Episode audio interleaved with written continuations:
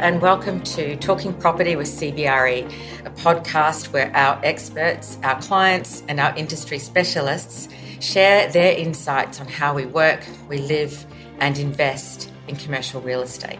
My name is Jen Brown. I'm a National Director for Property Management at CBRE, and I'm going to be your host for today's episode. We're going to be talking about the psychology of place and how important it is not just in the workplace of today, but in the workplace of the future, and how building communities, placemaking, and creating connections is going to be vital to this workplace of the future. My special guest today is Letitia Hope, Partnership Specialist at ISPT. Thank you very much for joining me today, Letitia. Thanks, Jen. We've been working together now for nearly 12 months and one thing I love about working with you is the different perspective that you bring to property. And I've witnessed firsthand on lots of occasions how you've enabled others to view property differently. And I believe this is because of your really interesting background in that you've done a master's in positive psychology. So I was hoping you could share a little bit about that with me today and also how it informs your role at ISPT. Thanks, Jen. Yes, look, I've worked in property for quite some time and with a background as a as a sociologist. So really interested in culture. I've worked and done qualifications in change.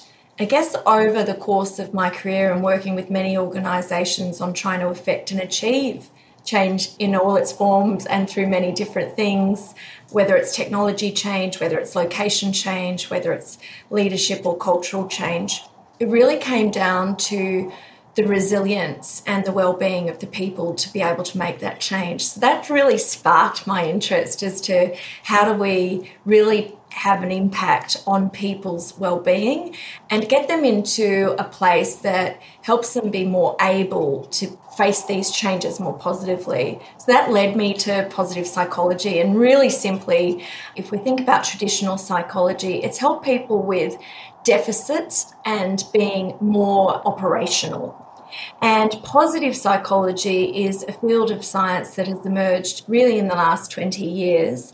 And it's focused on all the things that help people beyond operational to flourish, to be their best. And this is what sort of really informs much of my work in what I do and how we bring that to property in very different ways. And thinking about positive psychology, it really has informed, you know, our new positioning for commercial around places that enrich, excite, and energize people.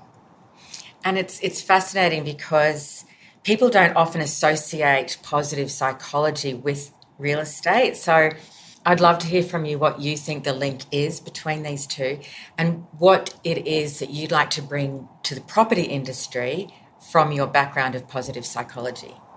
So we what we do is for people. So people are at the heart of everything we do in place, in space, and through experience. But the science of well-being um, through positive psychology and what it offers is a basis to shape organisational culture, shape meaningful work, develop capabilities, policies, and practices and psychologically safe and sustainable workplaces and experiences.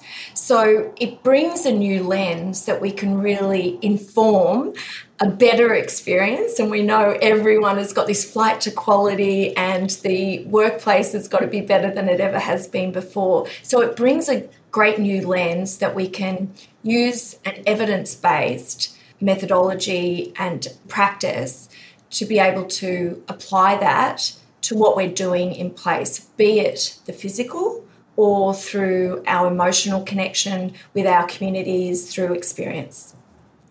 And for years now, workplaces have been shifting towards activity based and agile working. So I'm keen to hear from you, Letitia. What behaviours do you expect to change in regards to these two areas? Especially as we are heading back into the office? Well, there's probably a few things that I'll link together there. One of the things that we've seen in the last, you know, in the Australian context is as we've seen the desertion of cities due to COVID, there's been a real correlation in the increased need for mental health support services. So we know that our workplaces provide part of a, a VIA system to support people in being their best. And then if we start to think about activity based working and what that was all about, it was around people finding the places and spaces to do their best work. But what's happened over time is often organisations grow, you know, spaces get overtaken for just, you know, standard work. And what we're seeing now and what we're really focused on is what we're calling at ISPT lifestyle working. So people are going to be really much more deeply integrating what they've found that helps them be their best, what their new priorities and expectations and values are. And we know that this has changed for people through COVID.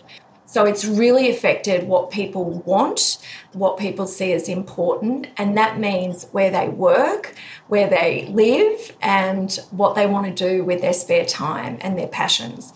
And very much there's been, we've heard about, you know, much, especially last year in 2020, you know, it's going to be three days in the office, you know, in the workplace, two days at home, or vice versa. What we're really thinking about, it's going to be this ultimate combination of the two and coming together in a really complementary way so that people can, during this time, they've discovered what is it that helps them be their best? Where are they their best? When are they at their best? And they can bring that to life in the workplace. And this does mean it will translate to workplaces having different spaces. We know and we've heard from CEOs that there's sort of four key reasons. You know, they want people to be back in the workplace, and that is around talent attraction and retention, culture amplification, innovation regeneration and also to connect with their customer base. But what this means is people might come in and have very different needs for space. So, dropping into more social settings where we can quickly collaborate on things, dropping into somewhere where you can have, you know, we know that the partnering ecosystems that we all work within now are really borderless. So we're working in different time zones, we're working in different locations. So great technology to enable that to happen seamlessly. So what we're really focused on is what are the things that people need to help them come into the workplace and for everything inconvenient really disappear and help them when they choose that the workplace is the best place for them to be for whatever it is they might come in for they've got all of that amenity right at their fingertips and they've got a whole bunch of choice so that it is really hyper personalized for them. And you know it's great points because the hybrid model is here to stay. And i guess what covid has taught us is that there is now equality in flexibility because pre COVID, people working flexibly was reserved mainly for working parents or business leaders that travelled a lot. And what we've seen in the last 18 months is that everyone can work flexibly. So, what are you seeing in this space, um, especially as we adjust to the, the new COVID norm in the in the workplace? Look, I think when we talk about lifestyle working and that, that sort of integration and blending, flexible will be this ultimate flexibility. Is that I pop in for a few hours, you know, or is it I pop in for half a day? Is it that I, you know, start working on the weekends? So this sort of discovery time that we've had to find out when we're at our best, it's enabled people to work out what is the flexibility that is best for them, that helps them thrive, that puts them in the best setting and spaces and headspace to do their best work. And that's really what organisations that we're talking to are very interested in and keenly interested in. So, flexible and you know the negotiations that we once upon a time had to have around this will be my one day that I'm working from home or elsewhere is really out the window and flexible is now really truly flexible. And people are this, and I say this time and time again people are a deliciously messy variable, but that means that the flexibility that we might need right now or for the next few months is going to be very different. And if we think about, I guess, COVID as a kind of this tsunami that we've had through 2020 and 2021, this incredible upheaval, and we've been forced to do things to keep ourselves safe. But if we then think about the movement through these bigger swells, if we've moved in and out of lockdowns, and some of these swells have been really disruptive, but we will continue to see ripple effects play out, I think, for many years following COVID. And if we put that into an example of you know the great resignation and the change that we're seeing um, with people through organisation it comes back to that values reassessment that purpose reassessment and making different choices for themselves what we also are seeing on the flip side of this great resignation is the inability for organisations to be able to keep those people. So we've seen more turnover in a 12 month period. So not being able to hold those people who have joined. So, what I mean by these longer term ripples is what's right for somebody right now. You know, a relocation to somewhere new or a change to an organisation, you know, flight almost, as we say, flight to quality in the property world, but sort of a flight to a more purpose driven organisation, for example or maybe it's a fully um, virtual organization.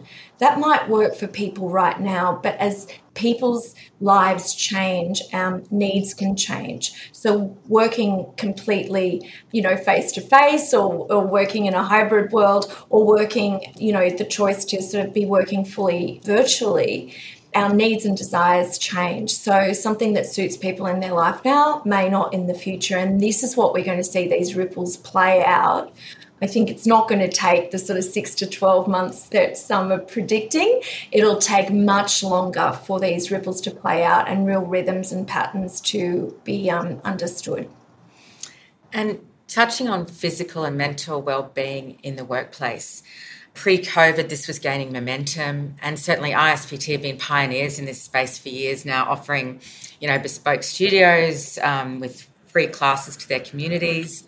And you talk about ISPT workplaces as being exciting, enriching, and energizing. So, what I wanted to ask you is Is this how we're going to bring people back now? Or is this what we need to do, I guess? A hundred percent. So, our biggest and fiercest competitor is home. And many of our customer partners that we work with that's a competitor that's really not costing them anything. So they're looking to us to help them bring their people together.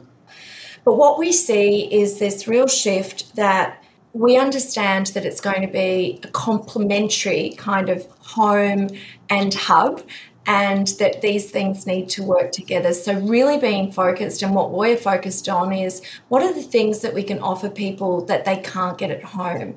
And that is a complete change potentially to what we were doing before. We've had community experiences teams that have been fiercely focused on well-being and for example the the classes and the um, wellness centers that we offer but many people have integrated that into their at home experience and they don't want to let go of that at home. So we really need to then rethink well, what is it that they're not getting at home that we can offer when they come into place? And much of this helps ignite our cities at a bigger systems level. So integrating with culture and creative arts so that that is an experience that can be blended so, for a while now, we've realised in order to connect a community, we need to make sure it's convenient and also that we are using technology. Recently, we launched ISPT's Epic at Spring Place in Melbourne using CBRE's host technology. So, what that's enabled us to do is to better understand the communities there and also what their needs are and really define those and also provide solutions for them. They effectively have a remote control in their hand um, for the building to access all of those amenities. So, what I really wanted to ask you, Letitia, is what role do you think technology plays to connect people with place? Technology is absolutely critical for us to connect people, place, and partnership. And the Epic app, which Host has really provided for us, gives us a way that we can have direct two way lines of communication to our community. And it's so important for ISPT that we interact and support our community no matter where they are. So, as part of this way of complementary between home and work, we are able to connect with people really directly, understand what they're using, what's resonating for them, so that they can still be accessing wellbeing classes or art tutorials or speaker series and they can be having some of this connected experience with their colleagues and neighbours within the precinct all of the time. Thank you very much for joining me today, Letitia. As always, it's been a pleasure to talk to you. I've really enjoyed getting to know more about positive psychology and also hearing from you around building communities and connections and how important that is going to be to the future of work. So, one thing I'm really optimistic about is looking forward to seeing what ISPT is going to do in their workspaces to energise, excite, and enrich the communities there. So, thanks again for joining me. And if you've enjoyed these podcasts today, then please go to www.cbre.com forward slash talking property to hear more. Thank you.